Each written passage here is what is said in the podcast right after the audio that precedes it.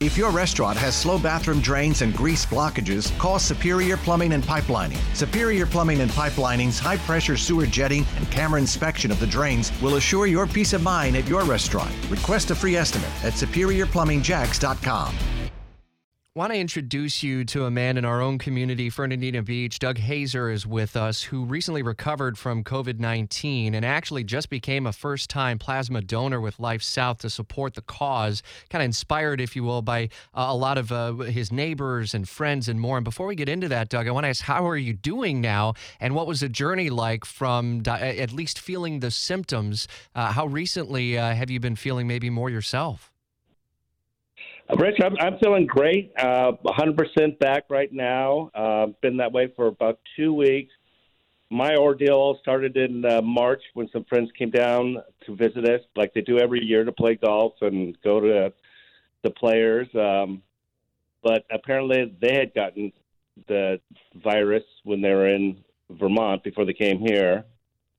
So, long story short, um, we're doing great my wife also got sick, but she didn't get tested. I got tested down in Lot J, um, and we're 100% cleared by the Department of Health, and and doing great. At its worst, uh, without getting too graphic, uh, were you hospitalized? How did you feel? Maybe at uh, the low point. No, I I started to notice it when they left. Uh, we had three friends that left, and the day that they left, all three three of us four of us simultaneously started to feel bad. And when they got home, they found out their sister had tested positive that they were with at a basketball game, and she was actually in the hospital on a ventilator. Hmm. That's when my wife drove me down to Lot J. And we spent four hours in the line to get tested, and at that point, the criteria was you had to have a fever. And my fever that day was 102. So my first symptoms were fevers. I was really achy. My had a terrible headache.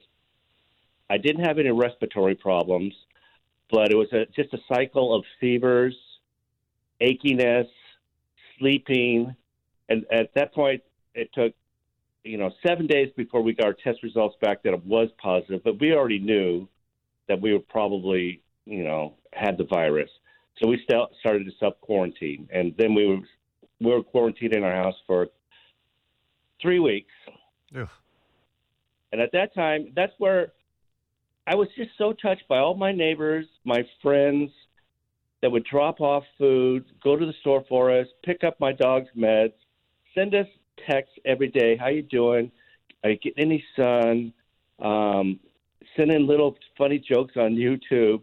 It was, it was really overwhelming. And if any of my friends got sick, I would try to duplicate that. But right now, I've just felt it was more important to donate my plasma.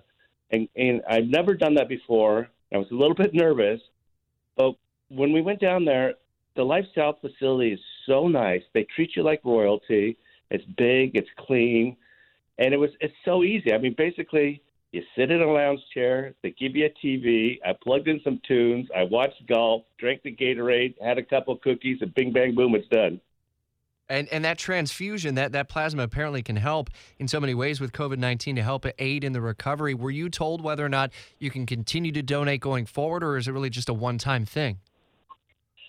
I think uh, after a month of uh, building back up, you are you are able to uh, donate again. And you know what? I just might not for nothing. I might be back down there eating cookies and watching golf again in another month. and encouraging and encouraging other people who may have had a similar story where they may not have had the worst of the worst, they may not have had uh, the the intense symptoms or maybe even hospitalization, but the ability to donate now, kind of pay it forward to future. I mean, we're going to see more cases go forward. If you had a message for someone out there who has you know, had the illness, had the virus, and uh, learns uh, ultimately that they could be a donor, how would you? What would you want to say to them?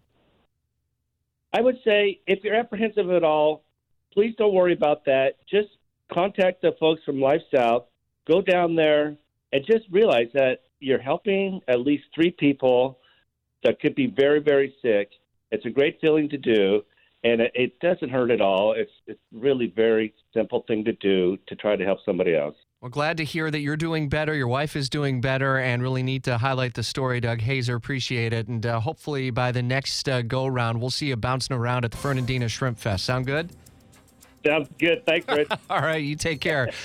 If your restaurant has slow bathroom drains and grease blockages, call Superior Plumbing and Pipelining. Superior Plumbing and Pipelining's high pressure sewer jetting and camera inspection of the drains will assure your peace of mind at your restaurant. Request a free estimate at superiorplumbingjacks.com.